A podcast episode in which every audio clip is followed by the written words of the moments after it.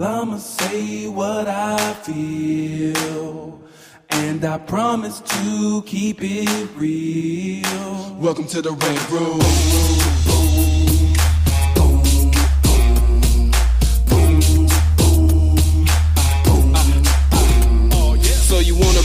Be? Well, you gotta be a rider till your fears are diminishing, the doubts are behind ya.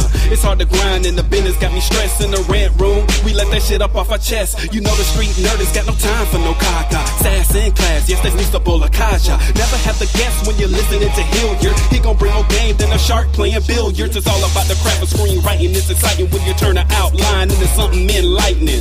Your pen and words are like bullets in a gun. Write what you feel, say what you want. Welcome to the Red Room.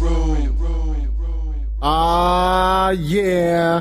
What's up, y'all? It's your boy, Hilliard Guess. I'm in a fucking badass mood today. Are you really? I'm in a bad. I got you back. I- okay, I got you back.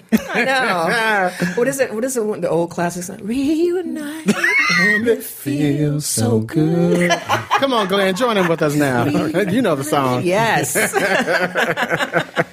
So you guys know how we're doing on the Rant Room. On the show, we discuss entertainment, TV, film, music, culture, but our focus is always screenwriting, stories, craft, and my favorite one, shit like that. See, now you know we can really cuss on this shit. yes.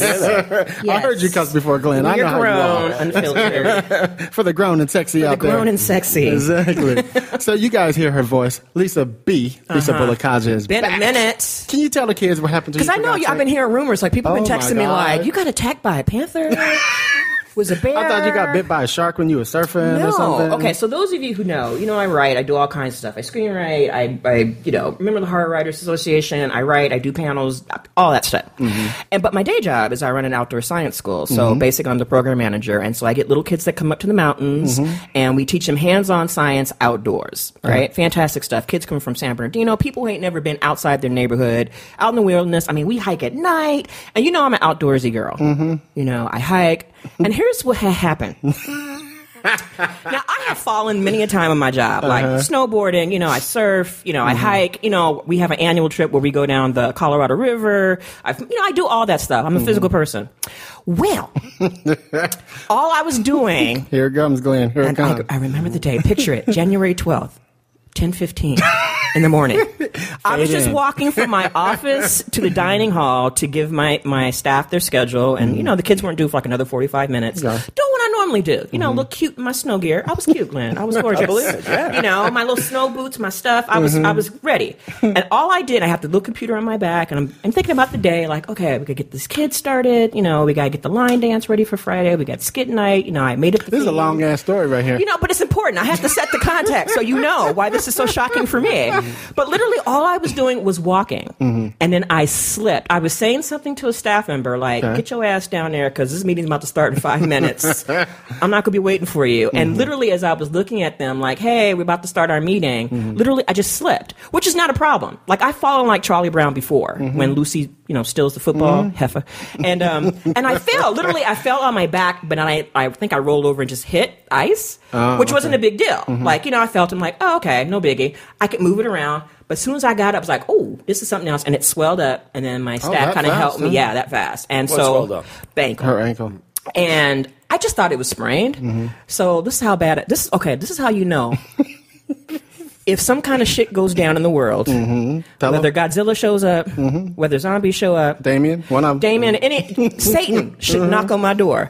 I was walking around with a broken ankle for three weeks. Oh, really? And but I would go to work and I would just, you know, do the ibuprofen, you know, lift it Mm-hmm. up, put the ice and all that stuff. And after about three weeks, when it still hadn't gotten down all the way low the way I, I thought it should be, that's when I went in and they said, Hey, Mm-hmm. Oh, you waited three weeks to go in? look, I have shit to do. Black folks. See. I had a comic book convention to go to that weekend in San Francisco. I had stuff to do. Mm-hmm. And my mind is, I'm the type of person that I'm in denial a lot of the times. When I got a lot of shit lined up, See what I'm talking about, Glen? I got to do stuff. And so my mind was like, look, it, it, whatever's happening, we're going to Were deal you with it taking later. it easy, or were you hiking, or No, I was not. still I was doing taking. your No, I was other taking. stuff? No, no, I was taking it easy. I was doing. I was doing my office stuff, but I just wasn't moving around as much. I mean, I was still hobble where I needed to, but most of the time it was up. And then basically they just said, "Yeah, it's broke."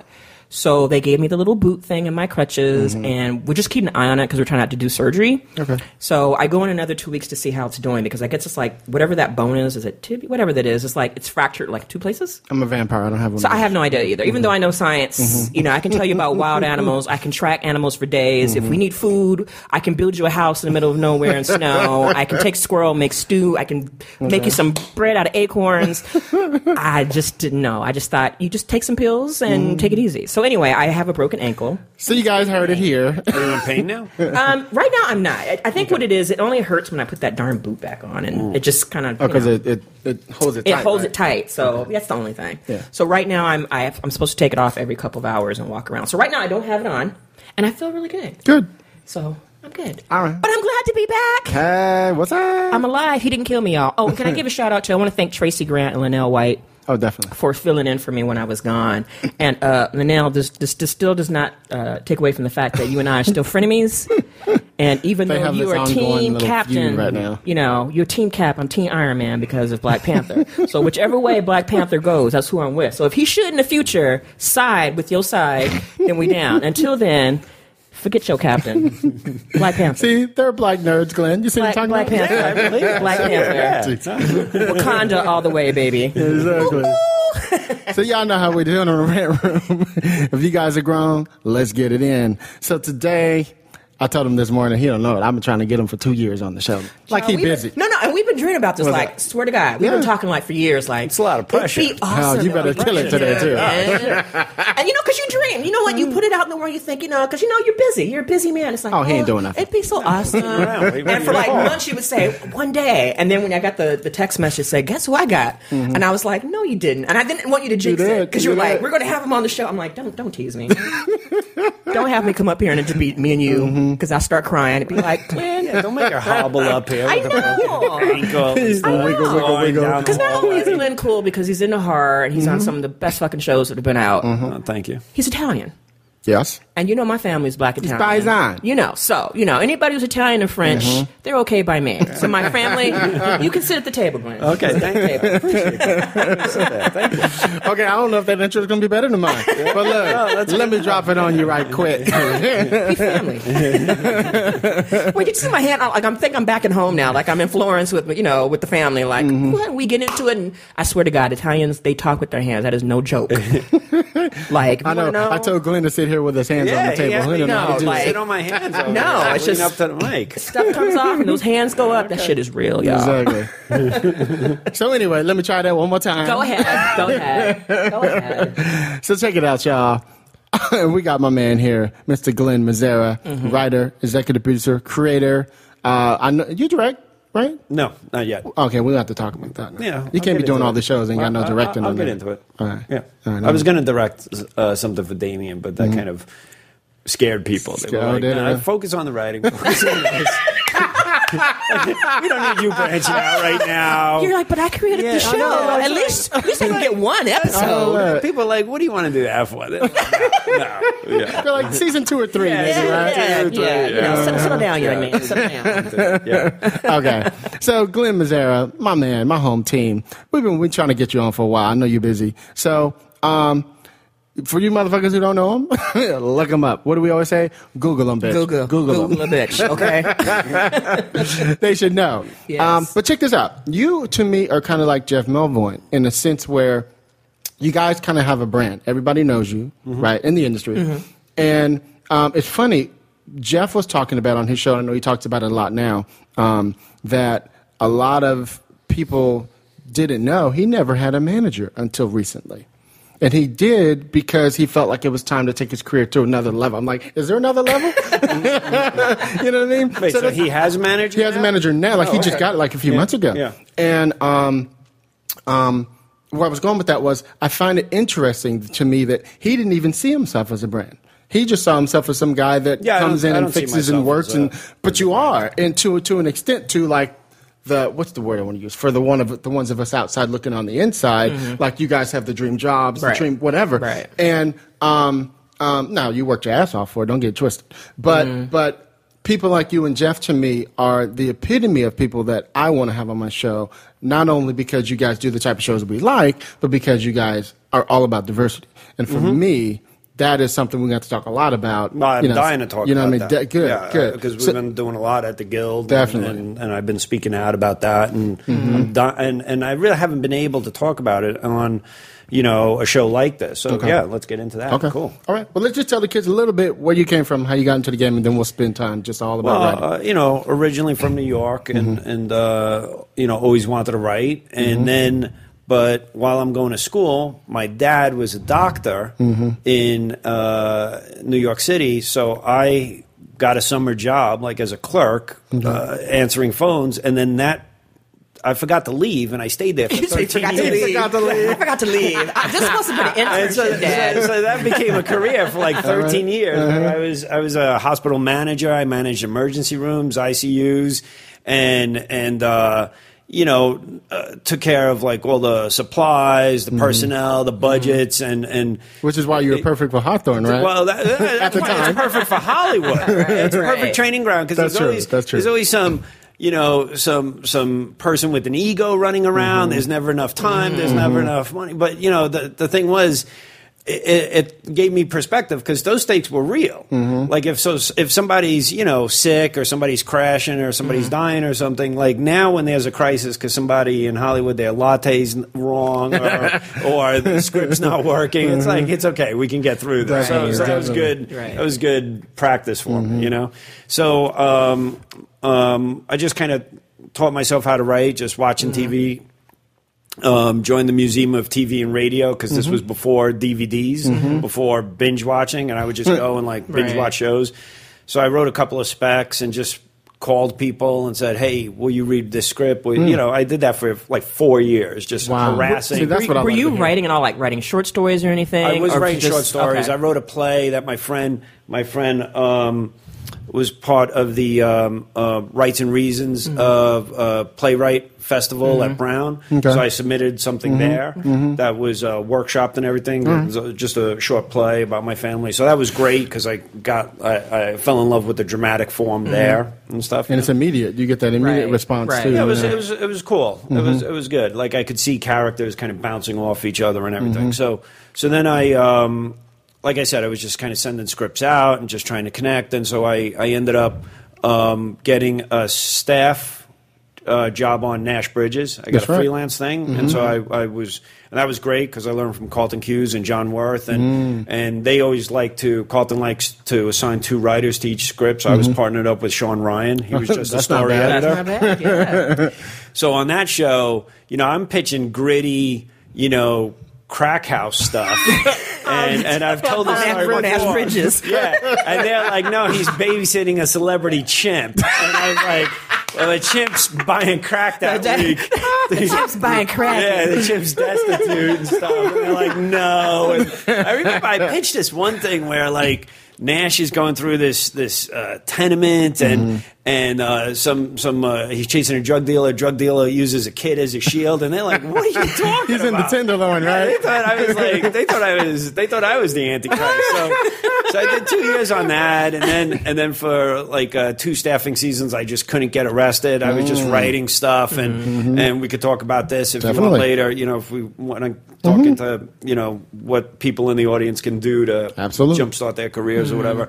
So I made like every mistake during that time, which was great. I'm glad. It, I'm glad it's Right, far right, past right. and um, and then Shawn was was cre- oh sorry so Shawn was um, creating the shield and he knew I love that stuff and uh, he said I, I, I would be the first guy the first writer he he hires and he kept his word you know he's Yeah. a good guy he's a good Yeah. friend and uh, so I went on to that show.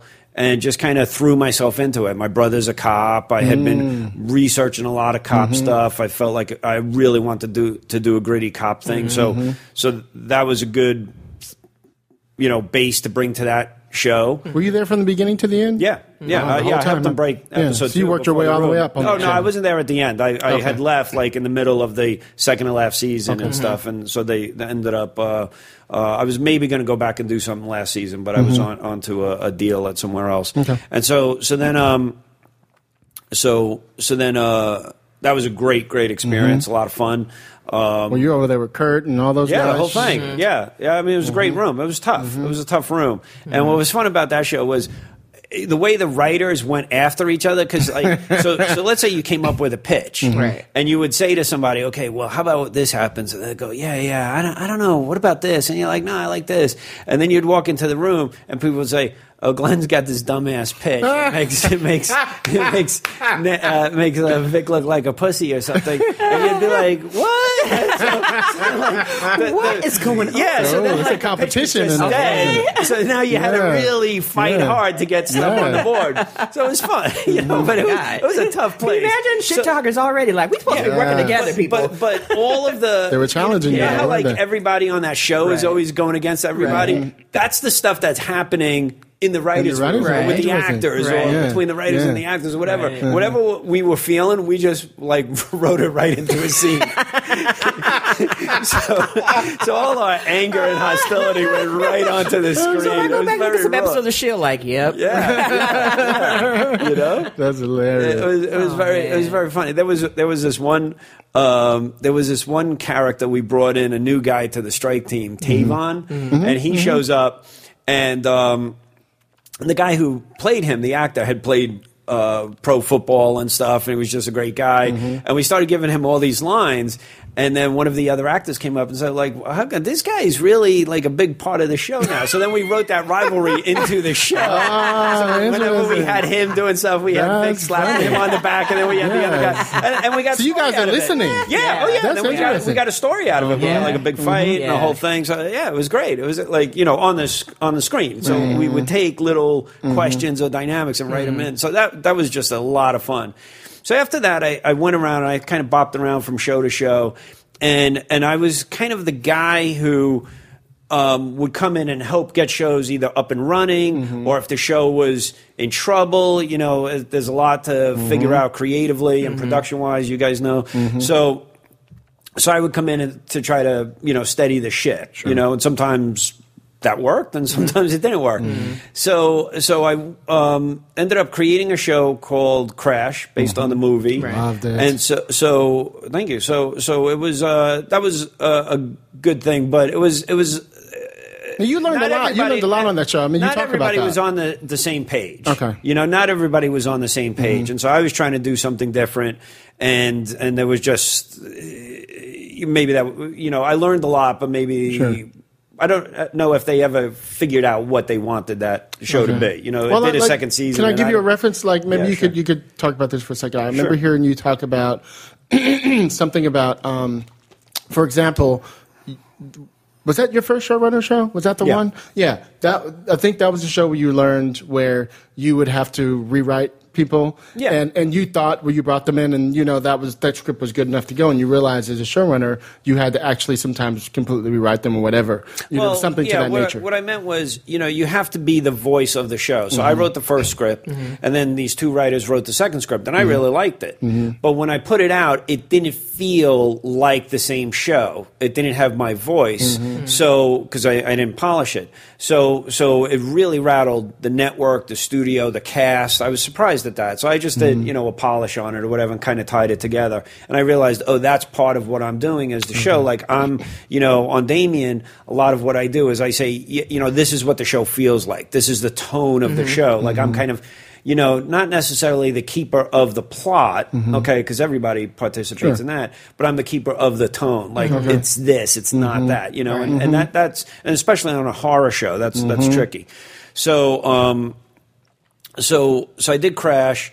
Um, then I I went over. Um, I had so I had written a script about uh, a hospital, and I brought it over to Sony, and uh, they said, "Well, we're doing a hospital show with Will and Jada Smith. Will you come over and, and be on that staff?" So I went over there, and then that showrunner ended up getting fired, and so so I ended up becoming the showrunner for season two. Okay. and I got some good episodes out of it, but again, you know, it was a tone thing. So I thought we were trying to do ER, Right. right, which was my background, and I think, you know, to be honest, Will and Jada wanted something more. Uh, they wanted something bigger, louder, and it didn't exist at the time. but they okay, wanted more like Scandal. they Oh, wanted more, interesting. how, you, you know what I mean, like that type of of drama, you know, and I was trying to keep it grounded. That's Right. what I've always done in my Sure, career. sure. So so I did two years on that. That was good. I ended up leaving leaving that show, my own, my own thing, and and I had written a script while I was doing that show. I wrote uh, an episode of Walking Dead season one. Mm-hmm. Okay, so then I It's one of um, my favorite scripts too. I Oh, love thanks, that script. Thanks. So then I, I uh, hit it off with Frank Darabont, and then he asked me to come over You, and be see how his- he's showing off now? No, Throwing out Frank no, Frank's hilarious. No, Throwing Frank out is Frank like that's his cousin. I or told you something. years ago when I was starting off in screenwriting, like, and I told him I want a job. I, I was mad because he bought The Mist, and I said, you know, since eighth grade, I've been trying to save money up, Yep. and I, I said, can I just buy it back from you? And he was like, no. and then he blew a cigar smoke in my face, and I said, well, can I come work on the show then when you make the movie? He says it's going to be like five years before I get. it. I'm like, okay, but he was really cool like that. Yeah, he's cool. He's cool. Yeah, he's good. So peeps. so he um, and what I mean was hitting it off was I had already been a showrunner twice. He was Mm-hmm. learning how to be a showrunner. So he was like, "Well, why do you think this is going on? Or what's Mm-hmm. this?" And we and we could talk about it. You know, I was a sounding board. so that that's what I mean. Like That I. I was in his Yeah. corner. It, So when he so he asked me, he said, "Hey, can you come over and be the number two on on that show?" And bad. part of it, I, I was literally, I was just thinking. This is going to be great. I'm going to Mm-hmm. learn from this guy. They're never going to fire Frank Darabont. They're, they're- they're never going to fire Frank Darabont. Well, you and would I think. won't have to be a showrunner, and I can just kind of regroup Right. from these other shows that didn't come together the way I wanted, and maybe I can go out and sell a pilot. That was the plan. That was the Interesting. Cut interesting. to you know, Deadline Hollywood saying I'm the new showrunner, and I'm like, okay. But but you know, I really liked what he was doing. I, mm-hmm. I got what he was doing, so I was like, okay, I'm just going to kind of make some adjustments, like my type of storytelling, a little more of an episodic mm-hmm. thing, a little more of an episodic payoff. He was kind of arcing it from beginning to, and he was mm-hmm. doing like a big movie where I was kind of wanted, you know, like from the Shield. I think you still have to have it. You know, more of an episodic payoff. This is the episode where this happens or that happens. Right. Sometimes his his stuff was feeling a little um, less of a ticking clock. You know, mm-hmm. it's Yes. like they're walking around on this farm, but they mm-hmm. were, you know, just kind of hiding from, you know, but we didn't get the mm-hmm. sense of impending doom or Right. something, which you need in a horror. Right. So I just kind of made some adjustments, and then that show blew up. You know, Blew up. So then after that, He's taking all know- the credit. You see that? I'm not taking the credit. I'm just saying I was there. Like we, no, I was there and it happened. no, I'm, I'm saying I was there at the right time because Yes. it blew up, but mm-hmm. but it wouldn't have if listen. I didn't create that show. I didn't create those characters. I didn't mm-hmm. create those storylines or mm-hmm. anything. So I was just in the right place at the right time. But then uh, you know I wanted to keep going in one direction. Other folks wanted to go in other directions. True. And I was like, you know what? I'm going to take the win here. You know what I mean? I, I got a lot more out of the show than I could mm-hmm. have ever expected. Mm-hmm. I'm like, uh, this is this is definitely a win. If I just mm-hmm. wanted to go over to like regroup, Right. Okay, the fact that I'm coming off the show, I'm like, that's great. Right. Okay, so I was like, you know, because I because I've been in situations where you know people want you, like say Crash, they wanted me to make a different type of show. I'm mm. not going to be good for that. I do what I believe in. You know what I'm saying? So so that was a difficult choice, and and you know there were a lot of factors in it or whatever, but. I was off that, you know, I left that show. Mm-hmm. So then I, I signed a deal with Fox and I started developing stuff, you know, and, and a couple different things. And then they came to me and said, you know, hey, we want to, you know, because of Bates and, Mm-hmm. and uh, Hannibal. Doing so We, we, well. we've got this, uh, you know, we've got the Omen property.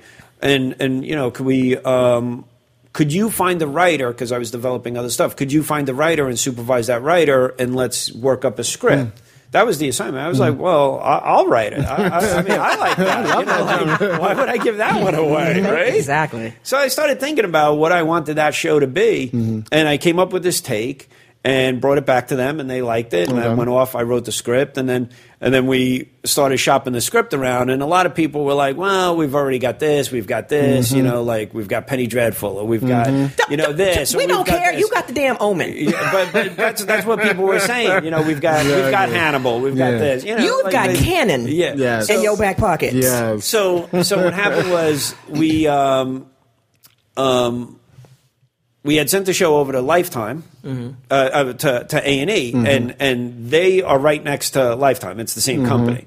And so Lifetime called, and I guess they, you know, they found the script and they were like, "Hey, oh, how come we didn't get the script?" and we're like, "Cause you're Lifetime, You're you're, Lifetime. gonna, you're not gonna, uh, you know, make this." And and so they said, "No, we want a meeting." So we came in, we had the meeting, and the people in the meeting got the show more than anyone else I, I, I had spoken to Oh, interesting. They really got it. Mm-hmm.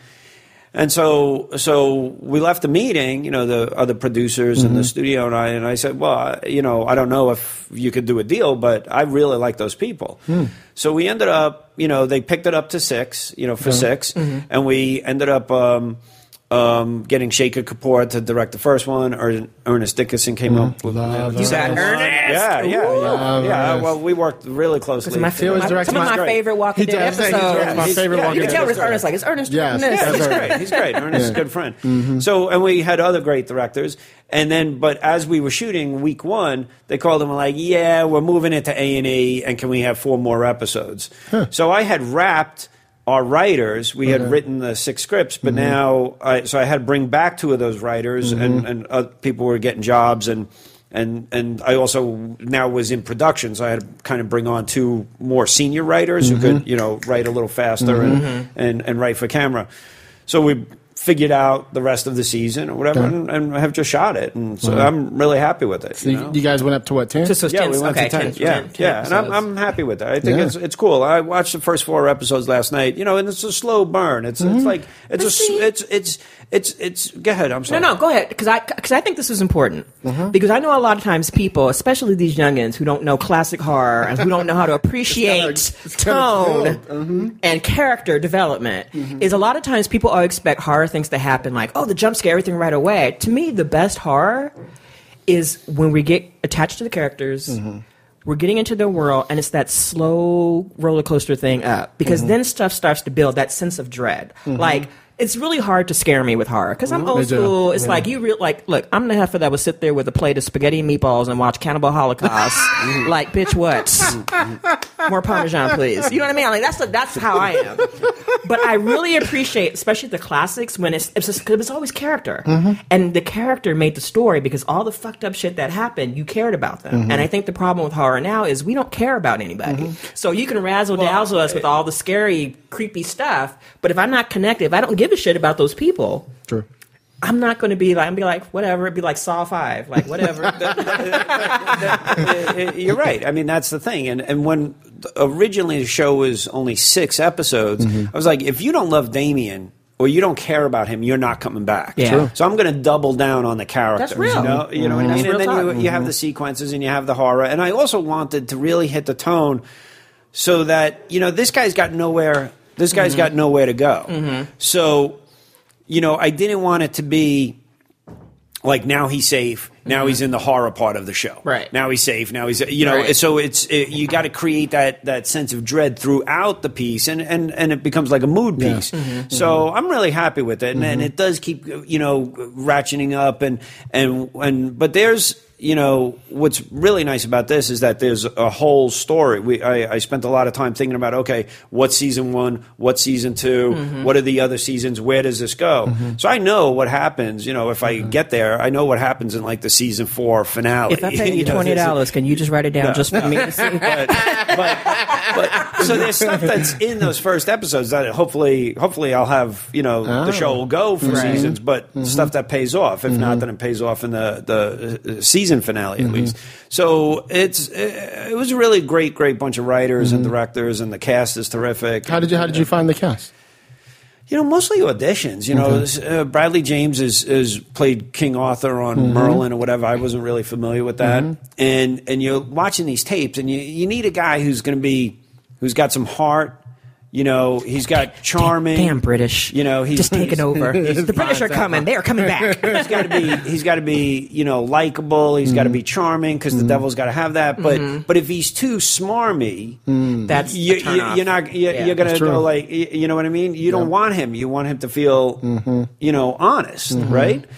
So so there's a lot of different but he's got to still have the darkness in him too you know? So so it's a complex role, and so people were. So I literally looked at like hundreds of tapes, or, or people coming into the room, where you know they're looking at this or you know they're hitting this part or this part or Mm-hmm. this part and then he um, i saw that and i was like there's something about this guy you Mm-hmm. Yeah, you Like, know. i, I, I know. really was like that, that's really interesting so he was working on izombie at the Mm-hmm. time so he flew in we brought in some other people and he was in the room and and he left and i was like that's the guy you know and and Hmm. and he was really my choice like i really brought him forward and stuff and and network and studio Mm-hmm. agreed and and so that was fantastic we then had a role there's like this power broker who's been taking care of him Mm-hmm. and i originally wrote that for scott wilson okay from Mm-hmm. from walking dead Yeah. and so so but then lifetime was saying hey this role when it was still a lifetime said this role could be interesting if it was a woman Of course. so, so I said, okay, well, let me think about that. A, a lot of times when I get a mm-hmm. note, a big note like that, I don't want to. I want to think it through. Mm-hmm. Mm-hmm. So then, as I was meeting the writers, a lot of writers, particularly the ones I ended up hiring, they all came in with that same note. Oh, so I said, okay, I'm hearing it. Okay, cool. Let's let's let me go in this direction. That energy's breaking there. So um, so I wrote it f- for uh, you know a woman.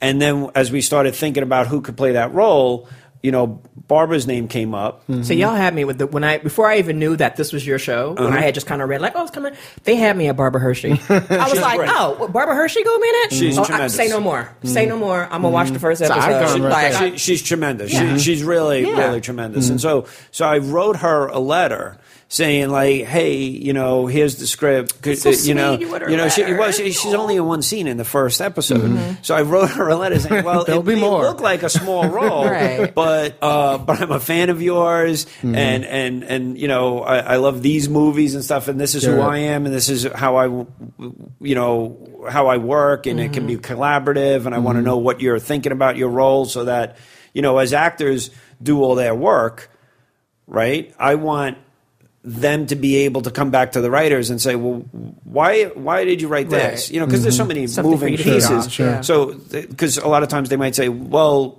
Why am I saying this? Because I just played the scene this way. And we're like, oh, okay, you found that later. We weren't thinking about it. Let's pull that, and and it works. Yeah, it really makes the writing Good that much point. better. So she was great. So so then I still wanted Scott Wilson in the show. so I created a new role. Gotta have her show. He's my guy, you know. And then we just started, you know. So so we went after those She's folks, so and then good. everybody else. Meg- Megalyn Ek, um, we went after her, you know, uh, for for the role of uh, Simone, Okay. um, and and then um, Omid. And uh, David Meunier uh, Mm-hmm. came in and read, and also Robin Weigert uh, plays Hmm. this crazy ass nun who's, who's doing exorcisms all around the world You and gotta stuff. have and- crazy nuns. yeah, and and so she's like the Vatican investigator, and I've worked with her in the past. So I, I we had created the role, and then I reached out to her and said, "Hey, if you're available." So uh, it's really a great, great bunch of people. Yeah, That's I, lo- I, I love it because number one, you got Megalyn. I was like, mm-hmm. damn it, because that's who I want for my pilot. and great. two, She's great. you've got like you've got your lead guy. He's a, a, a war photojournalist. Like that was my character in my thing. I'm gonna have to switch it up now. and I'm like, he got two of my thing. He got my girl, and he got the child. Megalyn's great. And I'm like. Is going to be a damn good show. I hope you like it. He done stole my stuff. Nah, we gonna no, go but here's the thing, and, and I'm asking because I have not seen it yet, and I'm excited because I Mm-hmm. love it when I don't. I know nothing about a show because when it was coming out, when there's shows I'm really interested in watching. I don't read anything in the trades about them. Okay. Mm-hmm. I'd like to watch it fresh, you know, unless somebody has some copies for me and say, "Hey, you can watch a whole bunch of episodes." But usually, I don't read anything. She's about the it. ultimate cinephile I sit, right like, here. I literally I sit there, the light, moonlight, like I am there. So this is this is my thing. As a fan of horror, because you know horror is my 1st Mm-hmm. love. Horror is my boyfriend. Me too. I feel you. Okay. And, um, you know, we broke up for a little bit. so now we're starting to court each other again. You know, it's working out. You know, we're moving slow. You know, we're reunited, you know, second time around. Is this going to be a situation where, because a lot of times when you have horror movies and you have like the, the character who's has to choose between those two binaries of light and dark, is there going to be a lot of gray in the show? Because I love gray. And mm-hmm. what I mean by that is that I don't know why people are afraid to embrace Satan and embrace the dark side. I want to see a character who's like, yes, there are some issues you may have with some of the things that I do, mm-hmm. but I'm embracing this because this is my legacy and this is who I am. Is it mm-hmm. going to be a lot of him fighting to be good, or is it just going to be a lot of gray where it's kind of nebulous and we're kind of like, damn man, we really like you, but dude, you're kind of on a Hmm. I don't. I, It's it's both. You know, it, what's what's funny is you know there are sometimes when he's. eh, You know, I haven't really talked about this. The thing is, he's the Antichrist. Mm-hmm. Okay, so he has to be worshipped, and people have to see him as a Messiah. Oh, that's right. right. Mm-hmm. So it's interesting if some evil's happening and people are like see it as good. Right. You, you see what I'm saying? Right. So, Oh, so, so yeah, you'll yeah, see yeah. that there are some times where he goes to do something Mm-hmm. that is e- either evil or whatever, and people are like, I can't believe it. Wow, he's a hero. Or it's this or Right, that. And it becomes Right. really kind of Mm-hmm. complex. And so you're not really sure. So I do want to keep it gray. I think Right. what people are expecting is a guy who's, you know, evil. He knows he's evil. He's twirling his mustache, Mm-hmm. and everybody else is too dumb to catch him. Mm-hmm. And then I've just got a serial killer every Right, week. You know. I've True. just I've just got that. true. I didn't Right. want that. I want a mm-hmm. guy who's really struggling mm-hmm. and going back and forth. And but there's a whole journey there. So yeah, you know, I, he is. You know, the, here's the thing. If if you look at you know, I was raised Catholic. Jesus Christ is taught to be 100% God, 100% man. Mm-hmm. Okay, Damien Thorne, if he's the Antichrist, needs to be 100% man, 100% devil. Oh, I love that. Okay? Yeah, yeah, so yeah. that fight, mm-hmm. you know, I look at it as like here's a guy who's going kicking and screaming into hell. Mm-hmm. That's the story. Mm-hmm. I don't want a guy who's already fully Satan Right. and just doing that and he's just because I know what that show is. Right. I want to be surprised. So Right. so I think this this thing takes a journey and and you know and I want it to be as gray Mm-hmm. and as complex as as as possible. So uh, uh, one of the things my, you know my wife watched it last night for the first time Mm-hmm. and she was saying you know it's really interesting she was talking about like the Catholic stuff in it. Right. Okay? And she said she said like one is all that stuff accurate and I said it is. and so so think about this. If the book of Revelation which is my favorite book in the Bible. I know. That's, that's where all the fun stuff happens. I don't know doesn't it? any of the other books, but when I was a child, like when we got to Revelation, like yes, So tell me more. so some people think the book of Revelation is a prophecy. Mm-hmm. Some people think it's just a book that was written for ancient Rome. Mm-hmm. Okay. So, but the idea is that there's this war, there's there's this apocalypse, Yeah. And you know billions of people will be destroyed. There'll be untold suffering or whatever. The Antichrist Mm-hmm. is in charge of that, and then Jesus Christ shows up at the end. D- Damien says this in, in episode two. So why would God want all those people to be slaughtered by the Antichrist? He did not like them. You see what you see what I'm saying? Like, like, and so Damien's kind of like, wait a second, what? What's Right. up, God? Like, what, Right. what's what's the plan? Right. You know, like Right. so so everything you think kind of mm-hmm. starts getting into. You know, being questioned, everything Right. Gets like into that. play. So Yeah. It, like it becomes a lot more complicated. I think that mm-hmm. people are going to. I love that because know? here's the thing.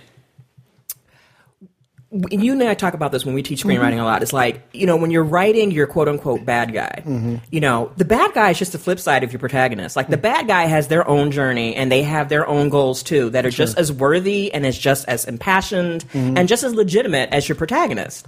So, with that being said, I'm only saying this because as a child, you know how I am. My thing was as a child was, why was Satan kicked out anyway? If he was just asking questions and God couldn't answer them and God got mad, like, doesn't that make God kind of petty? And, Exactly. and, and Yes, if God yes. is all knowing, and interesting. if God is all knowing, didn't you know this shit was about to go down? yes. That's a So, good point. but I have sympathy. I, literally, I'm that person who has sympathy for the devil. Okay, that's that's the show. That's And the if that's Let's- show, let, you got me. Mm-hmm. us think about this. Okay, so then if God knew that Satan was going to sin, right? Uh-huh. So what could? Why is that sin so horrible that he's got to be punished and banished, Banished. from God for all eternity? Like really. If you're about forgiveness, Yeah. Mm-hmm. you can't forgive this sin. Right. What- you know what I'm saying? It's not Right. like When you knew it was gonna happen. So, so- yeah. So Yeah. so it, That's it a really it, good like, point. Once you start getting into it, mm-hmm. and, and it's interesting to to kind of have a show mm-hmm. that gets into this, Right. You know, and so yes, we've got the scares, we've got the thrills, Right. we've got the psychological. You know, there's also a lot of conspiracies around Right. Damien. So Mytho- like the church, part stuff. of the church wants Right. him to be working for them. Part of the church wants him dead. you know, oh, there's other factions. You know, Right. And, and and all of this stuff. Mm-hmm. So and and uh, and some of that, you know, we took from the movie. Right. You know, you, I mean, you could see that stuff in play. so that's all cool. But then to have something and say, wait a second, what? you know, it's kind of it's Right. kind of really fun Right. to write. Right. So so you know, I don't want it to be too heady. Right. But if if you you know if the audience wants to have something to think about, that's there. If they just want to watch the thrills, that's, there and that's what I like too. I like the psycho, the existential psychological thing about that. Like, think about it.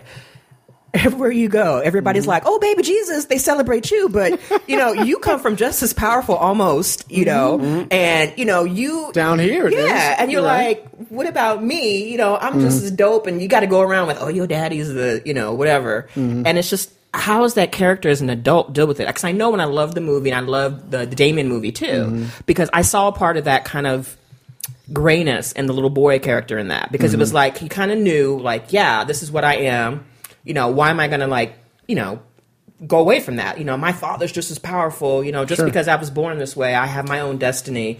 And i kind of felt that at the end of the second you know the omen movie which is damien the third movie we won't talk Mm-hmm. Yeah, about the it we won't movie, talk back like you know it's just like godfather 3 we act No like it didn't happen. movie, yeah but we just act like it didn't happen. But i'm glad to see it 30 years later and we actually get to see over time you know as opposed to it being a movie. You know we get time to to be with damien and kind of watch him kind of like work through this this issue. Yeah, and, and and that's key. He's working through it. So Mm-hmm. so what he thinks one episode is Mm-hmm. not what he thinks the next episode. So I I think you know I think what happens is. You know, well, what I'm concerned about is that perhaps people are going to say, "Oh, well, it needs to be this. He needs to be fully evil, and he just Somebody's needs to be da da da da." You know, and, Yeah. and, and they sort of Yeah. want to know what's the ending now. Mm-hmm. And I'm like, no, no, no. Mm-hmm. Hopefully, I'll have a few seasons to get there, and to, Right. you know, and, and mm-hmm. and it's not, you know, I'm not interested in this being a TV show that's the same, a different version of the same story every week. Right. Got Evil guy, someone's trying to get him, mm-hmm. they get killed off, Right. he barely gets away, and That could've been and easy. then, you know, and, been and, easy, and yeah. you see that version, Yeah, and definitely. and so that's why I was like, no, I want to tell a story over a couple of seasons. Uh-huh. Hopefully, I get that opportunity, uh-huh. and and there is a real journey, and and and I'm really really proud of of our finale. You know, because the finale brings everything together, and it's it's really I think one of the best things I've done. So Good. so I hope you like it when you get there. Well, one of the things I know that some people, because I went like last night, I was looking, I was like, well, let me just see what people are thinking, because you know, I go to IMDb and the message boards. Well, they and- have Damien chat too. And yeah, and Right. one and one of the things, this is like back in December in 2015, and somebody Mm-hmm. had said, well, the, will Satan show up on the show?" And somebody said, "Someone should write a letter to Glen." So for that person on the message boards on IMDb, I'm going to ask him right now. So is the devil ever going to show up, or is it going to be like he's just going to just kind of be that powerful presence that we don't really see physically? Uh, uh, right now, it's a powerful premise. good. You do see some things that are Yeah. a little tricky that I you're like, if I wait want a to see the devil. I like, I, don't like know. it. I like it unless he looks like Tim Curry when he was in he played Darkness. but nah, it's it's there, there are some things. There are some Sexy Things, Satan. the sweet transvestite, with a, right? with a nice no no no sexy Satan know, with a nice totally. with a nice chest with a nice pecs and hooks you up with nice clothes. I think he's better seen unseen, or I like that. or kind Yeah. of you know there are some things that we throw in there that the audience might go, wait a minute, what did I just see? But we want that. We want to Okay. keep people guessing. So it's it's um. It's it's fun. It's cool. I'm happy. how does how does the cast has the cast has seen it right? Or have They've they only that seen the first five, The fir- so okay. Mm-hmm. so they haven't even seen you know where. How you showed them a lot together. already. Usually they don't get to watch it till it's on TV. they might see the that, pilot that was or a something. thing. That was a thing. Yeah, uh, I guess there was some policy that they're, Oh, they okay. should only see it when it's on. But I was like, ah, I love these people, so we kind of I've Let 'em wanted talk about it, right? uh, yeah, I was like, they're promoting Well, it. You know? A couple things I like about the show too because I went through and I looked at the casting list. A lot of diversity. A Lot- well, show. that's Glen. You know he's going to Not do it. that too, but also in, just in favor by having Barbara Hershey. Mm-hmm. You know, you're having an older actress because a lot of times you get older actresses who are beasts, Mm-hmm. and we just let them go out to pasture and never bring them back and, and let them have an opportunity. So I was really glad that you brought somebody in who's an older actress who's fabulous pedigree. Who's in some of my favorite movies? Mm-hmm. Bitches, if y'all ain't see the entity, you know, I mean, th- th- think, think, about that Lord. movie or Last Temptation of Christ or whatever. Oh, my God, The Last I mean, Temptation I of Christ? She, Ooh. she takes chances. She she takes risks. Yes. and, and and that's why I think we work well together. You know, and she she and and the thing about Barbara is she goes over the. um you know, like every line of dialog And she actually called me once and said, we had this storyline where she was really in the back half of the show. So I was like, I don't know if I, I, I'm kind of missing Barbara. So I wrote a scene for her to be in the front half of the show. And she called and was like, "There's no reason for the scene. Can you cut my scene?" See, that's I mean, what a pro. that's a pro right there. That's a pro. She's just like, yeah. She said "Eh, eh, the scene only exists to keep me alive in the front half of the show. Don't not not alive, like just Right. on Yeah, yeah, screen. yeah. Right. And and and uh, I was like, wow. See, Yeah. see what happens. That's Yeah, respect. I mean, see what she- happens she's when you get a really- pro she's in there really focused who knows show. what Yeah. story and Yeah. knows that the actor is bringing the story to the mm-hmm. thing. Go ahead. Well, let's, so you so you started talking about diversity. So let's go in because I know this is one of your favorite mm-hmm. topics to talk about. Yeah. So let's talk about how you staff, and let's talk about what you're doing at the Writers Guild for diversity stuff like that. Well, yeah, you know, uh, l- let me let me say, you know, when I've been involved on staffs in the past, mm-hmm. okay, and staffing, I'm very interested in not having diversity in the room as oh we have one black mm-hmm. woman and she mm-hmm. represents all Not the checklist yeah. kind, yeah. that's that's mm-hmm. not right. You want to have a lot of women in the room. You want to have a lot of people of, of different experience, yeah. backgrounds and, and and and all of that. And what happens is people end up thinking you know oh i don't need a gay writer because I mm-hmm. don't have a gay character, or mm-hmm. people get limited Yeah. to that, mm-hmm. you know, and that's Yeah. when, when I've been involved in, in staffing, and you say, "What about this person?" The, the, the, people have these inane and really racist and sexist reasons not to hire people who Right. are not middle-aged white men. You know, the system is rigged. Okay, mm. you get you get uh, reps. You know, the big agencies uh, may not represent enough people, hmm. and so so you have to go to other agencies, and, and mm-hmm. it just requires more work and mm-hmm. everything, and and so and and you're not you know people look at credits, hmm. you know, a lot of those are, have gone to the, the the white men and stuff. So I've really been surprised at the amount of pushback. Mm-hmm. Okay, mm-hmm. And, like that's something. So I'm like, okay, why is there mm-hmm. pushback? You know, why is the system like that? And and everybody's got you know a reason or an excuse or or well, it's not us. You know, and once you start talking about it, it makes people uncomfortable. People think you're calling them racist or sexist or whatever. It's a fine of line. It's like- yeah, and, and, and people are really uncomfortable. So, so as a white middle-aged guy, okay, who's a showrunner, when I start He's talking Italian, about though. it, Yeah, you but know, you're Italian. You know, Italians. Italians are just light skinned black people. so, so I, uh, my family is from Sicily, so even more Look, so. look, So- I'm telling you. I'm just letting y'all know. You've been Y'all- there. No, no, they like the Irish who got over here. And when they got over here, okay, I guess we're white now. Like, no, you're not. You're not. so, so I um, started talking about this, you know, mm-hmm. and and and and that I get some traction talking about it, you mm-hmm. know, because it doesn't feel like I have an axe to grind. I'm kind kind of talk about it from the, the the the group that actually benefits from the system, just to be mm-hmm. honest. So so I really try to, you know, when I'm staffing my shows, you know, uh, we had a lot of women in the room. I make sure that my assistants on this particular show, that the script coordinator, the writer's assistant, my assistant, are women, and and that way, th- so they're coming in, they're learning, you know, Right. they're they're they're getting mentored, and then you know, hopefully, you know, I'll get more seasons and move those people up and get them into the system, and and that'll be great, you know. Um, so so I've been doing that. I think on you know with the cast, I want that to be uh, as, as diverse as possible. I think you can always do better, you know, but you know that's something that's really important. And and as the showrunner, it's up to me to say to our casting director, but also our production team. You know, there's there's a a, a thing that Geena Davis pointed out that backgrounds, Right. but people in backgrounds are not. Uh, usually, those crowds are usually seventy percent men instead Right. of 50-50. That's true. So every production meeting, I have to bring this up. Really? And you know what? And I still have one shot in Mm-hmm. in a uh, show in which um, th- th- there's a crowd scene and it's all men. Mm-hmm. And, and I had to call and say, this is not good enough. Let's not do that again or whatever. But, you know, it's embarrassing that Yeah. even on a show when you're paying attention and saying it, Yeah. it still gets through. Right. So, you know, that resistance is, Right. is really Right. uh, systemic.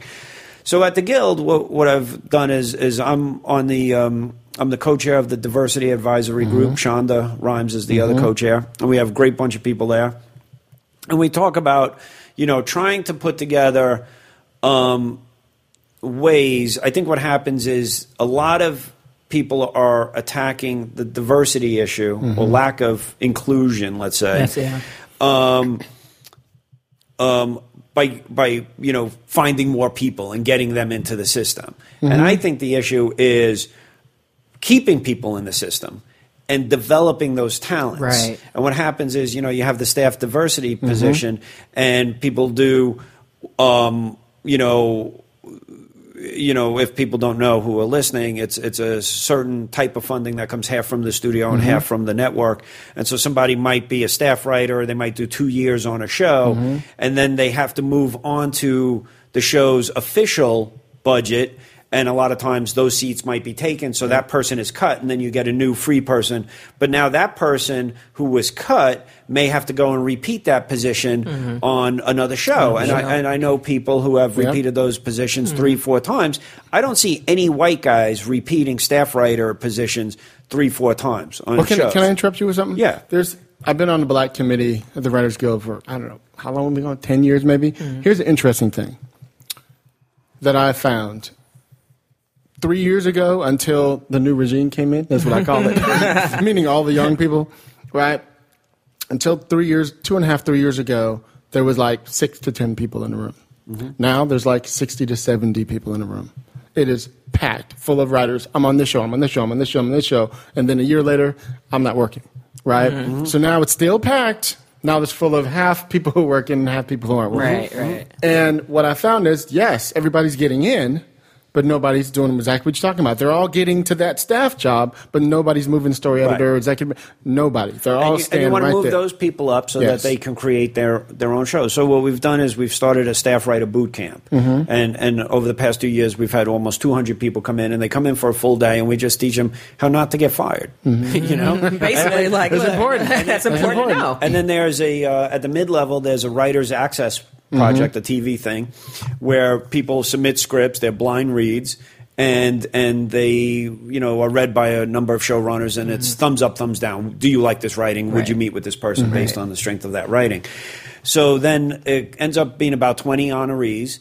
And a couple years ago, when they started this program, I would go in and teach people. I would do like a two, three hour class about how do you interview with a showrunner. Mm.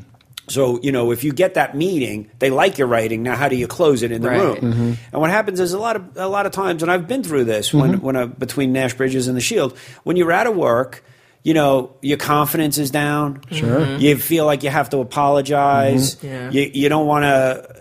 You, you know, a- a- and it's hard to close something. It's hard to come in and, and you know present yourself in a positive way, and people are kind of apologetic and all of that. So so now we have a uh, five week class, okay, which I teach, which is um, you know I still give that thing about how to interview with the showrunner. That's the first class. The second class is then people practice their stories, and then I have two other writers with me, and then we'll, it's like American Idol. We give them notes, like say this, don't say say that. that. That's not good. That was mm-hmm. great. You Yeah. know that kind of thing. You know, mm-hmm. and it works. You Yeah. know, like so. So we had a guy last week who just went on and on with his story. And I said, you know what's what's coming across? It makes me feel like if you're in the writer's room, you're not going to get to the point. And I mm. want somebody, so you got to show in your story how you have that skill. Mm-hmm. Right. You know what I'm saying? That kind of stuff. I always tell people it's staccato. You got to think staccato. yeah, It's like yeah, you yeah, you got to get little- to it because the showrunner's got to move on. And Here's and, my lasagna. Smells delicious. and you can't have any till you have it. so then we have so then we'll bring in somebody to teach people how to pitch. We bring in reps. So not everybody is rep. Yeah. um, we'll bring in alumni from from past years. So then so then i go and i talk to the um, showrunner training program you know, and talk to mm-hmm. them With not Jeff. only about with Jeff, and mm-hmm. so I do give a talk on crisis management, but I also give a talk on diversity. Mm-hmm. Okay, because when you're staffing, you know, everybody's throwing these lists at you, and all of these people, and we have deals here, and da da da, and I'm like, the pool is mostly white, and you gotta. Your job as the showrunner is to know where else to look for writers. You know what I mean? Who do you reach out to? That kind of stuff. So, uh, and we just talk about that, and that, that's been, I think, helpful. And now, what I've started doing is I've gone to the heads of some studios, I've gone to networks, agencies, the TV packaging group. So, you know, I really did have a sit down with with the head, heads of uh, a studio and said, like, listen, here's how I think your studio and network is racist and sexist without meaning to be. Tell him, tell him, Glen. Yeah. Tell him, Glen. I- Italian, I said- only Italian people from New York saying. come up and That's be like, look, said- let me tell you. I said, I said, here's where you what fucking up." happens. Here's what happens. And they said, yeah, we got to fix that. Hmm. So I said, great. So they sent me in and I spoke to, to other executives and oh, stuff. And, and, you know, stuff comes up, you know. And, Were they and- affronted like, how dare you? no, no, they want it. Here's the thing: everybody wants to fix this, but nobody knows how to fix it. And and what it is is it's a matter of you're gonna have to take a chance on people, no matter what. Okay, and the white guy inspires confidence a lot of times. That's the bias. People think, oh, that person looks like me. That person's a young me. That person, I understand that It's person. like your character, if you, if you don't have the, the race of it, it's assumed it's white. Right. For example. The default. Same, same Yeah, this the default, yeah. You know, Yeah, and I always Yeah. write the the races for my character. Okay. I, I, I, I, you know, there are writers who say, "Well, I just write a character," Mm-hmm. and and then And that's when then- we're slipping and- through. and- what's that? What? That's how that's how stuff gets through. It's like, we just you know, we'll just write the character, and then you know, the casting, the diversity will come from. Sometimes you got to be specific and write it in the No, you got to be specific. Yeah. You know, you got you got to be specific, and you Mm-hmm. got to you know, or or you know, and and and not doing that, I think, is a type of laziness. Just Mm-hmm. like when you, a lot of times when people write female characters, they write, you know, um, hot but doesn't know it. The girl next door but doesn't know it. And basically, what that's saying is, um, she's fuckable, right? But not intimidating. right. Okay, right, first of right, all, right. hot women know they're hot, as mm-hmm. in my experience. Right. And two, well, what is that? What, why are you writing that? Unless that's a trait, you know, Right. like she, so she's beautiful but stupid about her own appearance. Like mm-hmm. that, that's just not good. So, mm-hmm. so, you, so you just and then sometimes they'll say, well, we want to write that because otherwise actresses feel that you're not saying they're pretty. I'm like, okay, can we give some people some credit? So, so in my scripts, we don't comment on anybody's appearance. We just say, you know, powerful, sharp, you mm-hmm. know, smart or whatever, mm-hmm. you know, um, and it's fine. Mm-hmm. And, and- and actors are not calling me saying, "Do you think I'm pretty?" it doesn't say so in the script. Like nobody says that, so that doesn't work. It doesn't hold up. You know? I'm not sure. Am I hot? So, I don't know. so, so my thing is, you know, I'm just trying to, you know, go around and just talk about this and just Mm-hmm. say, look, we all have behaviors, we all have have things that is our baggage, and you bring it into a room and you kind of have to work through it or whatever. But you know, it's it, it, it just amazes me that there's. Um, so much resistance. You know, for for example, okay, I I said to to um, some network executives, I said, look, you guys are doing a lot of comic book shows now. Mm-hmm. You, I know you think that the ultimate comic book guy. Is some white geeky guy who has a massive comic collection, who has a massive comic mm-hmm. collection, and and that's it, and that's who you're thinking mm-hmm. is the right person for that job. Mm-hmm. I said, go to Comic Con. Yep. Mm-hmm. It's an incredibly diverse place. Yep. It's fifty percent women at least. Yep. Right. Okay. I said, you know, women love horror. Yeah, Yes. Lisa's Okay. got all of them. You know, you travel the world, don't you you? know, when, when you put forward a, a woman to to write on on Damien, Mm-hmm. p- the question is, can she do horror? Like people, like, and I'm like, can women she do- love Can she do horror. horror? Yes. Women love horror, but that, that- it's a question. It's just a question that that that that doesn't get applied to the white male writers. Right. So you just kind of have to, you know, and, and I'm lucky because I've been a showrunner mm-hmm. before, so I can push back and say, well, wait a second, you know, like let's let's examine that. Mm-hmm. But the new showrunners just kind of get, you know, they're gonna not want to fight that fight or whatever. So you kind of have to give people the the opportunity to do that. So I'm glad it's out mm-hmm. there and people are talking about it and stuff. Right. But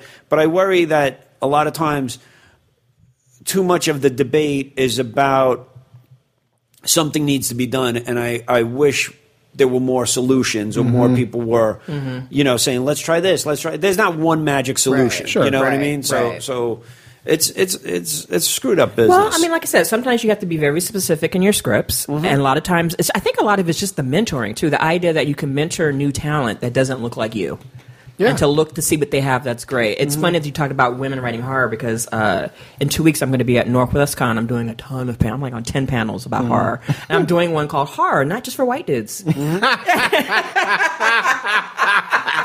and you know we're gonna we're gonna break it down because it's like this this misconception in terms of nerds. Like you know, online part of the community that I follow is nerds of color. Mm-hmm. Black I mean, whenever nerds. we you know whenever we're watching these shows that are coming out.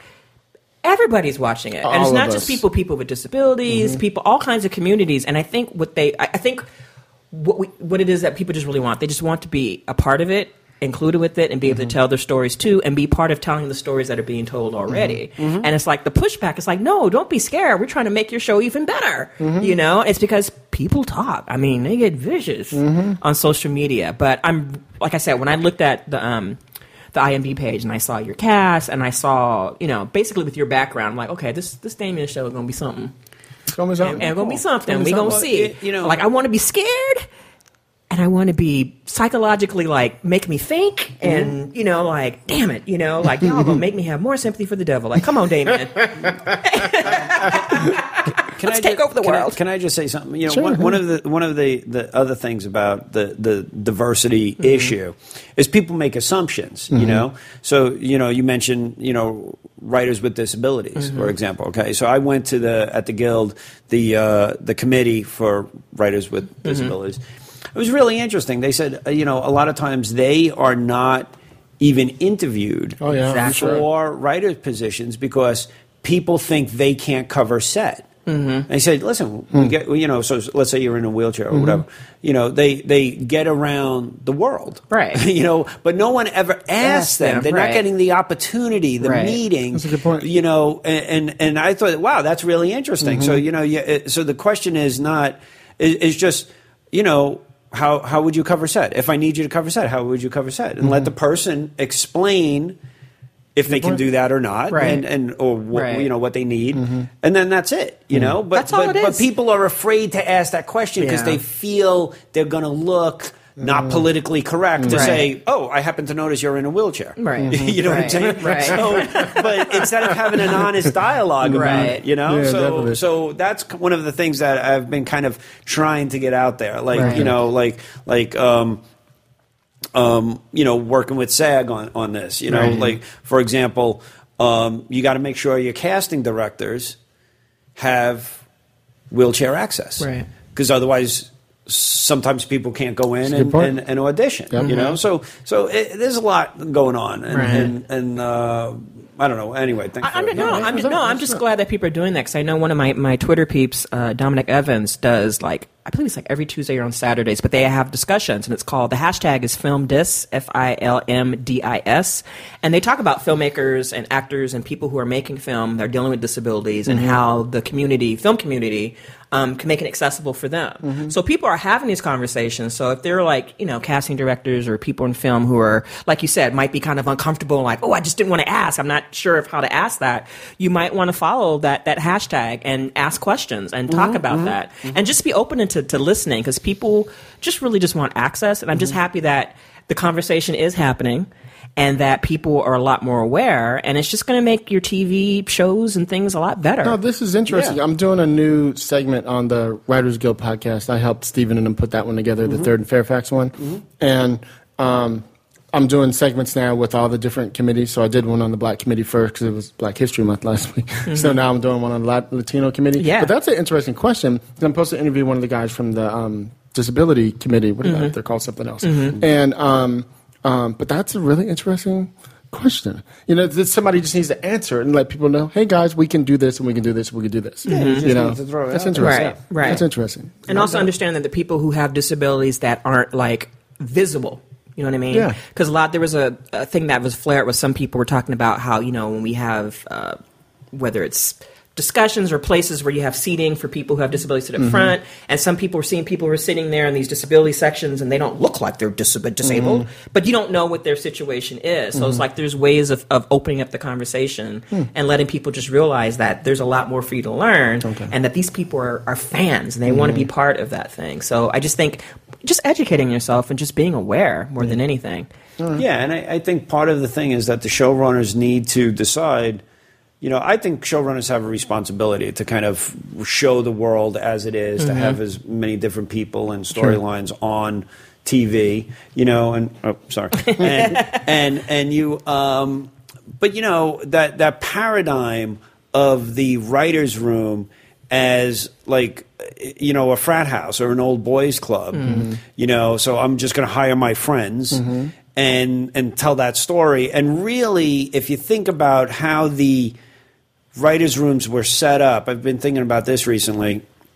It was supposed to be oh i'm the showrunner and i need everybody to match my voice. Mm-hmm.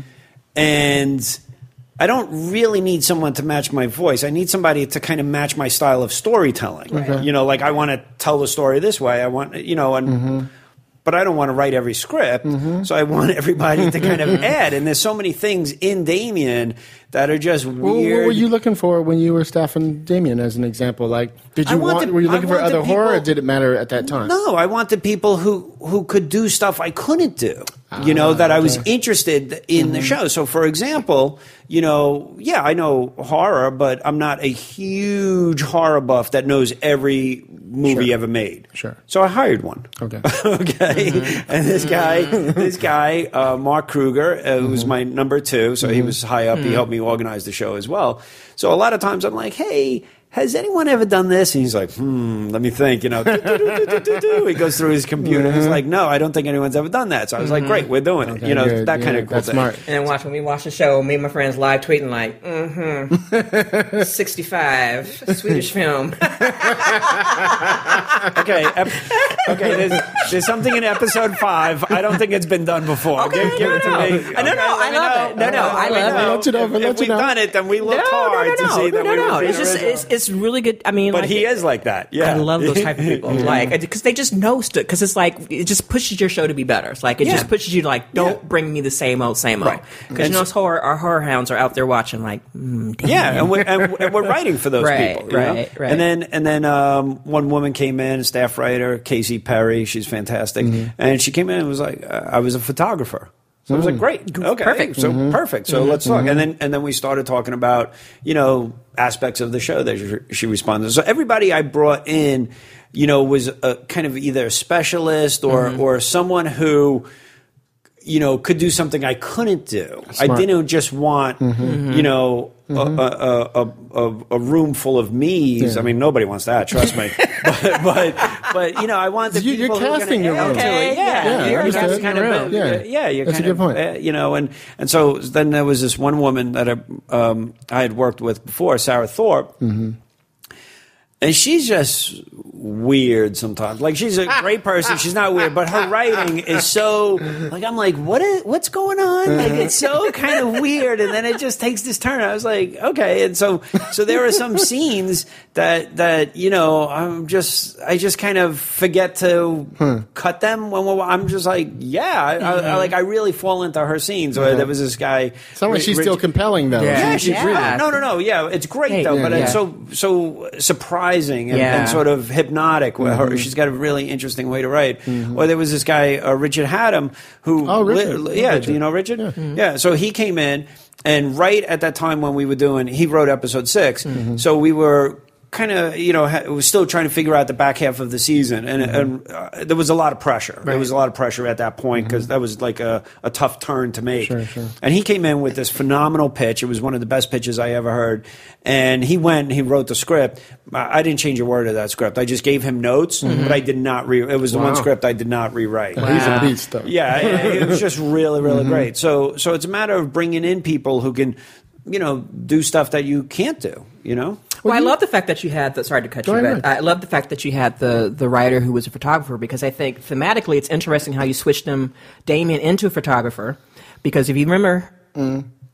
In the old, you know, the original movies, you had the mm-hmm. one guy photographer, and always had pictures and weird things with like the mm-hmm. neck, and he was looking at pictures like, oh, was a tracing of that. The whole thing about images and how you see things, how things are perceived, mm-hmm. and then you have Damien, who's a war photographer, who's probably been all over the place and seen horrific things.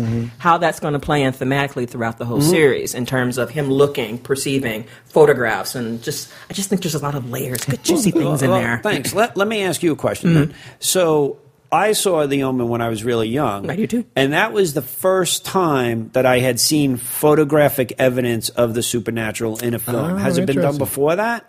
Where had it Um, been done? I'm trying to think where we've I've seen it might have been some old like 1950s movies. I was just trying to think because when those photographic things were happening when I was a kid, I remember I was reading and I was little too when I first saw it, drive-in, backseat. Yeah. Because I was reading paranormal books about ghost photography, how people were taking pictures oh, of people. Yeah, Like, yeah. mind you, at this time, I think when The Omen came out, I must have been like 10 or 11. Mm-hmm. And I don't know in movies that I remember right offhand that does that, but I do remember reading about people do doing that kind of spirit photography and getting weird things where mm-hmm. people had Shapes died and, mm-hmm. something would be over their head that kind of looked like mm-hmm. whatever the thing that had come, which gave me chills when I went home and nightmares. Like, oh god, I didn't want to take pictures after that. Polaroid pictures. We'd be waving that thing and I'd be looking like, is there anything around my neck or going through my head? But think, you know, I have to go look in my my horror encyclopedia and see.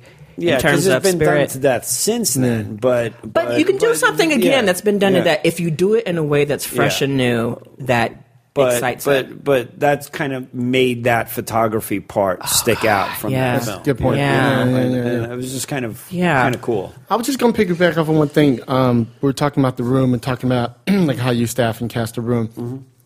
I heard you talking once about um, like Kurt Sutter and Shawn Ryan as an example of there's there's certain people you have in your room who are those people that just mm-hmm. knock off ideas mm-hmm. who are like that. Mm-hmm. Uh, you always have one right in the room who could appear to upstage the entire room because they're so smart, but they have to learn. Because my friend, you know, McMed- Mick Betancourt. Do you know Mick Betancourt? Mm-mm.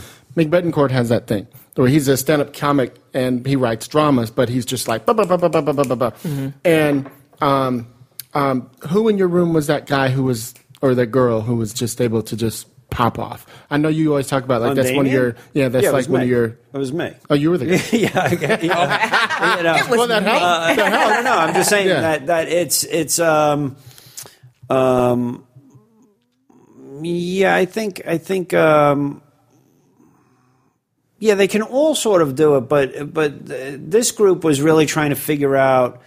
Um, and it was a really great group, but they were you know to be honest, there were some times that, like, there's one event in, in episode four. I don't know where it came from. So a lot of times, maybe that's happening when I leave the room. Okay. You know, I- you know what I'm saying. But I mean, they're all talented. Maybe KC can do it. Um, um, she could certainly do it. I think Sarah could do it. Had him.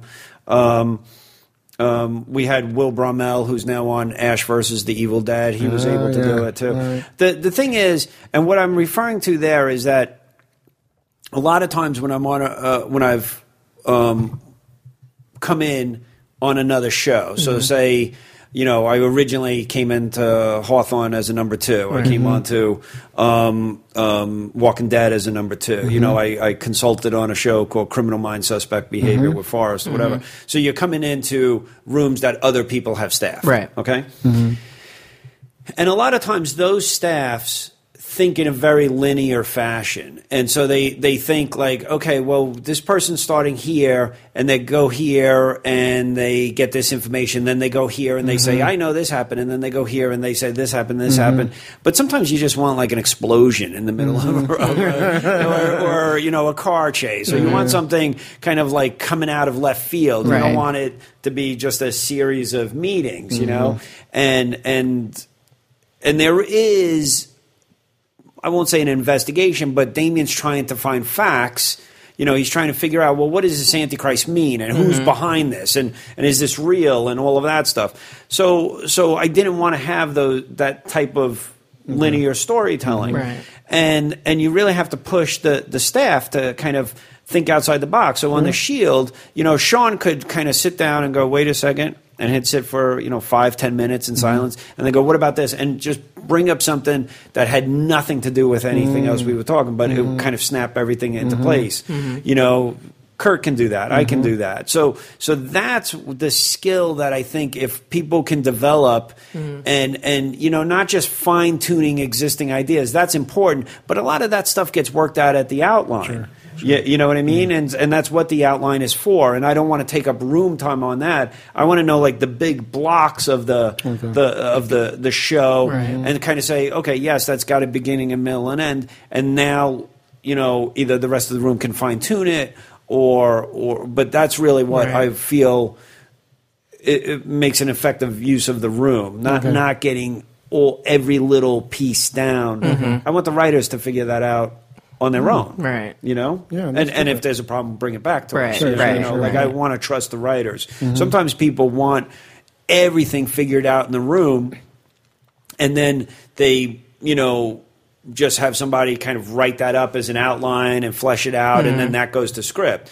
Well, I'm a lot looser. You know, I want to be surprised. I want to trust my writers. I don't outline. I Oh, don't really? like. I don't like outlining. That's we right. figure it out on the board, and Well, I say, let's "Go beat it out so Uh, strong, Yeah, you, you you know? beat it out. Yeah. Yeah, Right. and then I say, "Go write it." Yeah. And then I read it, and I go, "No, this is terrible. Let's, let's we, we screwed this up. Let's write it again. Let's write it again." And and you know, and I kind of look at it like like it's like being in a studio with a band, Mm-hmm. and you're like, okay. No, stop. Go. You know, that broke down. Let's do it again. And, you know, and, and, and I really want to find it in the writing. Okay.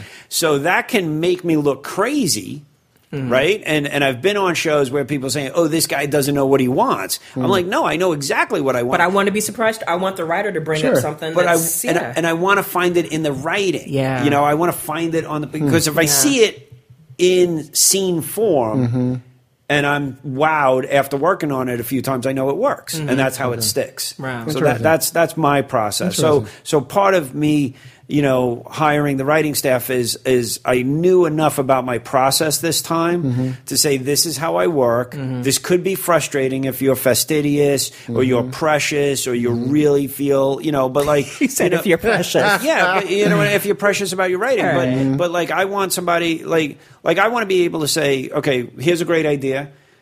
Now we're gonna develop it, Mm-hmm. and then at the end of you know two or three days, go, yeah, this has been a waste of time. We had it right the first time, but now I know it really works. You know what I'm Mm-hmm. saying? Like I, I want people to kind of be flexible and loose and everything, and that's when the best writing comes together. Definitely. You know, that's how I feel. What, Yeah. You know what I like about what you're talking about is, I mean, usually, you know, most of the most of the people that I've worked with that I've talked to, they always want, you know, you got to turn in the outline first, et cetera, et cetera. It sounds like you're giving the writer a chance to throw in a little bit of the voice, Yeah. as All much as of po- it. You That's know what I mean? want. Don't- what I you don't hear that. You do not. You know, No, that's what I that's love what I that's what I want. You know, I mean, I mean, you know, when Mark Kruger wrote the the script for um, the second script, for example, Mm-hmm. okay. He did a phenomenal job, you know, and then we started tightening the story or whatever, and then and then we got to you know a long conversation between um, um, Damien and Barbara's character, Mm-hmm. Anne Rutledge.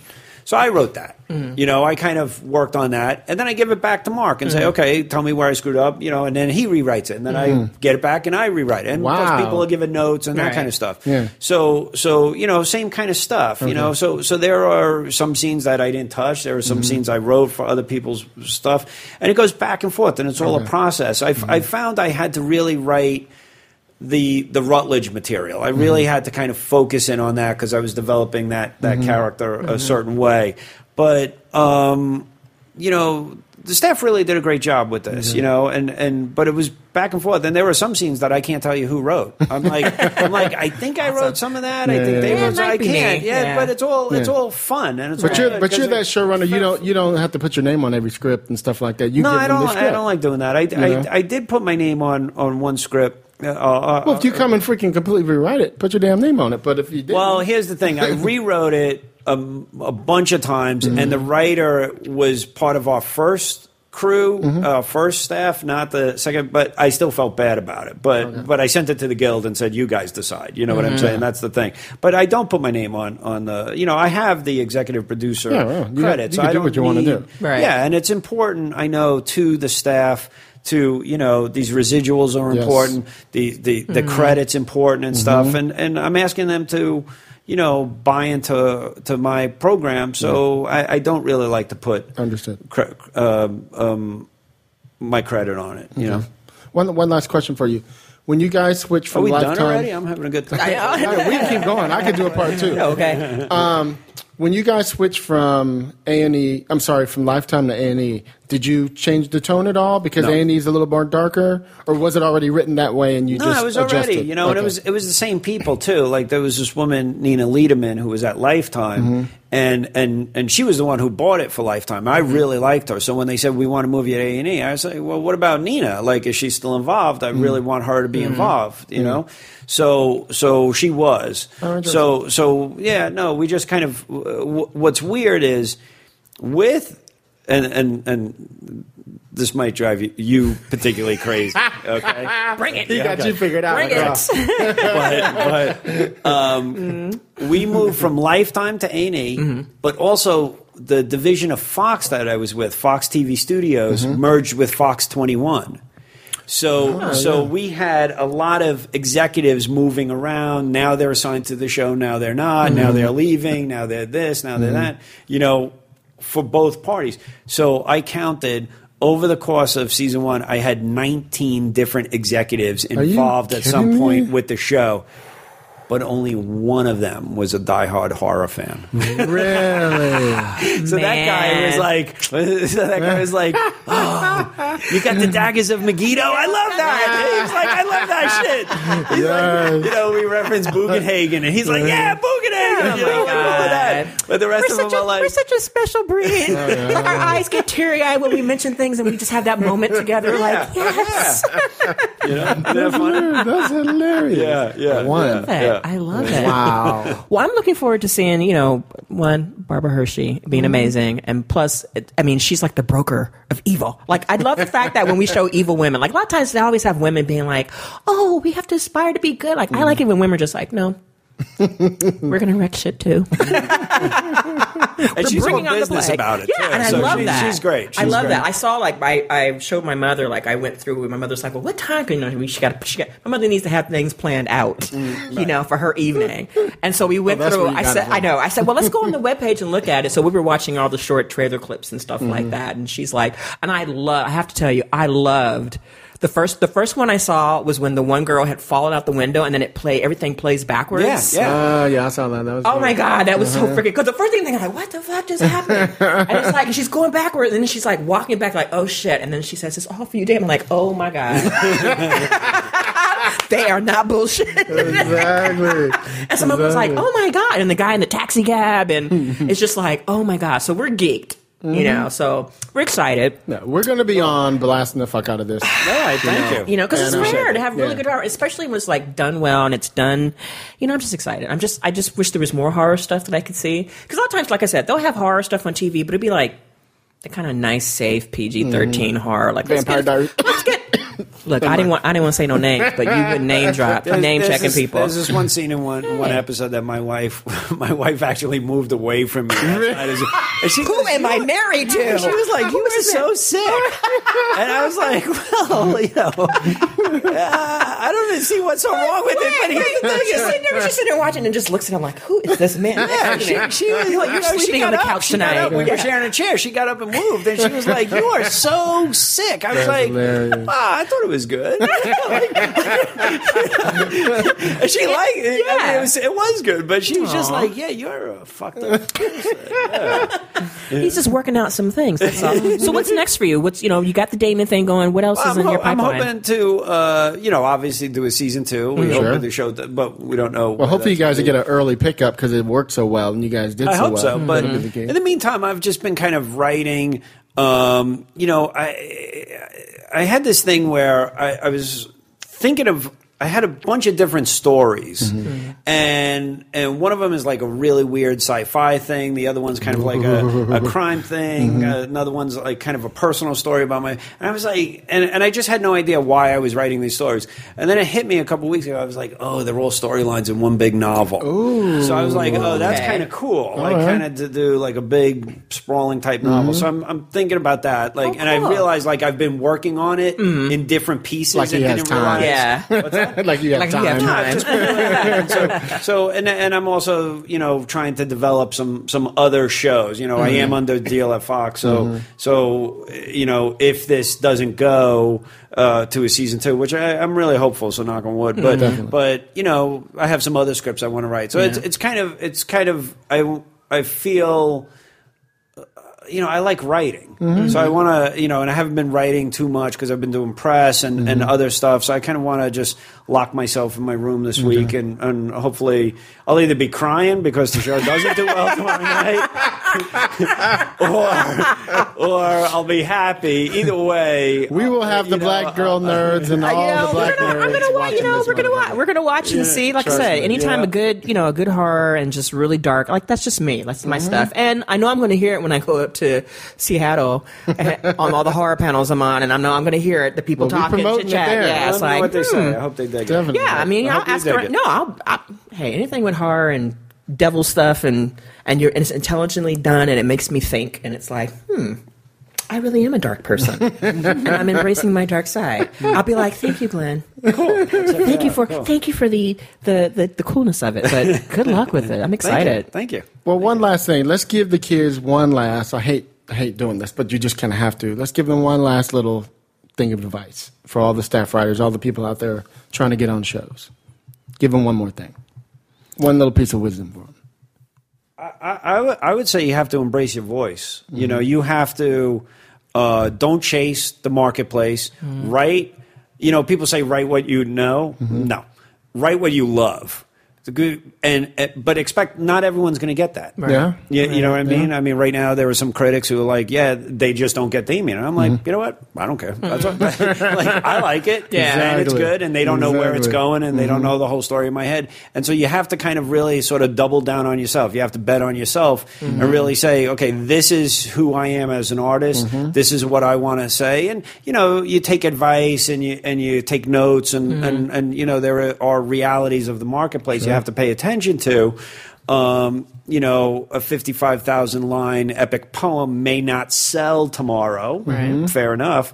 But, you know, don't try to do what everybody else is doing because because that you don't stand out that way. And so if I'm hiring for Damien, mm-hmm. you know, I want to hire somebody who's special mm-hmm. and somebody who stands out. And I think we get so afraid of standing out and being put out there and being criticized Right. that it's easier to kind of hide in the pack. Right. And that, mm. that's where people are. So I, I would say just write what you love and, and, and so that you know it's good mm-hmm. and, and, and hopefully people will get it. It might not be right away, but they'll come around. And, and that's the best advice I can mm. offer. So I'm going to work on that cannibal love story. Do it. You know what? Yeah. There's hope. That's what's up. Well, thanks so much, Glen. We appreciate it. yeah. Is the cannibal love story guess who's for dinner? it could be. It's not too late, is It's it? not too late. the next rewrite. Glen just gave it to you. You better take it. you better take it, bitch. You better take it. Um, so, where can people find you? Can they find? Do you mind if they follow you on Twitter? Is that cool? yeah, sure. I'm like at, that? at Glen Mazzara. All right. And uh, yeah. Okay. That's oh, cool. can you Yeah. promote the show? The the Twitter for the show? Do you know it? I think it's Yeah, at it's at, at, at Dam- AET, It's at at A&E. Damien AET. AAT. I know there's AATV. something. Okay. AAT.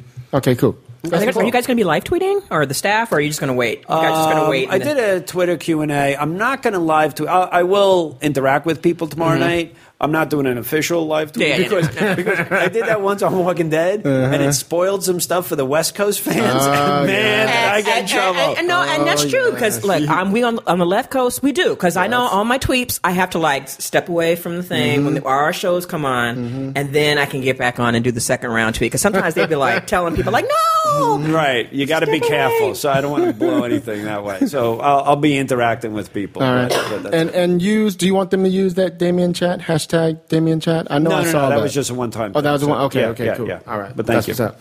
So, Lisa, Lisa, where you at, girl? oh y'all know where I am, laid up with my leg up, Netflixing. No, actually, you can find me, of course. I'm always on Twitter. You can find me on Saturday Night was a Twitter Sci-Fi. head, this one, you can yeah. find me every now and then when Graveyard Shift Sister does the Friday Night Horror. Uh, my latest piece is on Bitchflix. It's called uh, Into the Badlands. Will Blasian Love Yes. Last? So, Have you seen that one, dude? oh, speaking of AMC, Yes. bitches, I have been patient. You need to let me know when Into the Badlands is coming back on. You have been holding me hostage for the last two months, and I am sick of it. You're going to bring back Daniel Wu and the crew. Anyway, you can find me on Have Bitchflix. yet? Uh, yeah, I'm just like I'm just like they're just they're just doing it on purpose to just to piss me off. Not the billions of people who watch the show, but just me. And uh, of course, you can find me, of course, here. And um, you back? if you're in Seattle, uh, the next couple of weeks and two weeks at Norwescon, I'm going to be on a shitload of panels talking about horror. Really going to get into it. There's a panel that's talking about cannibalism. And you know I'm gonna get into what I gotta it. I'm gonna start bringing out all my Cronenberg love. Like, look, people, cannibal love is real, and you need to accept it. but that's where you can find me. And I am your host, Hilliard Guess. you guys can find me on Twitter. I say Twitter like I'm British. you guys can follow the show, Screenwriters RR, on Twitter.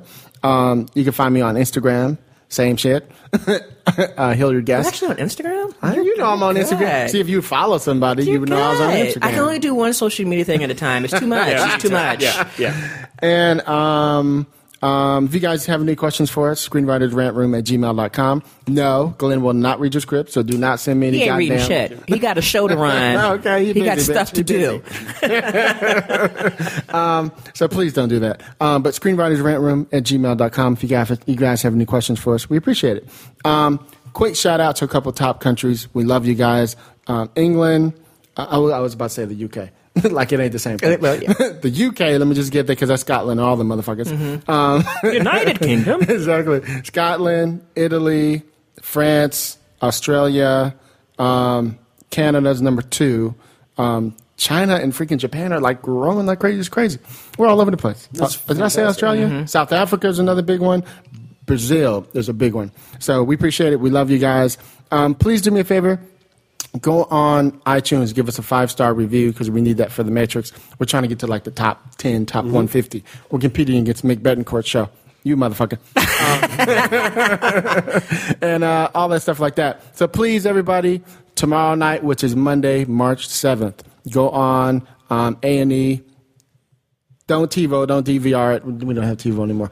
Don't DVR, watch the motherfucker live. Yes. Okay, Damien, you guys, you know where to find it. And follow Glen, like you said, on um, on Twitter um, and all that shit like that. So you guys know how we do it on the Rant Room. Join in with us for 2016. We don't say 100 because we're too good for that.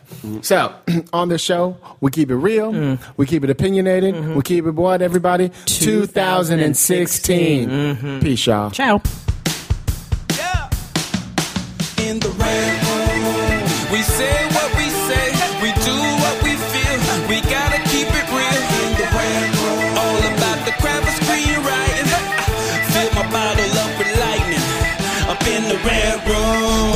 Stars can be paid, there gotta be a dope ass story on the page. Let the beast about the cage, that light about the dark. Can you build the inferno from a itty bitty spark? Coffee shop hustlers, rise with the cream.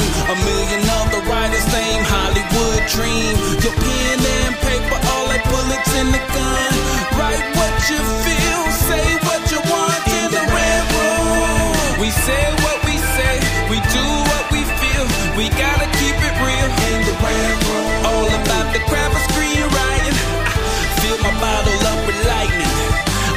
with lightning. Up in the red room. So look, if you guys are grown, let's go ahead and get in. Mm-hmm.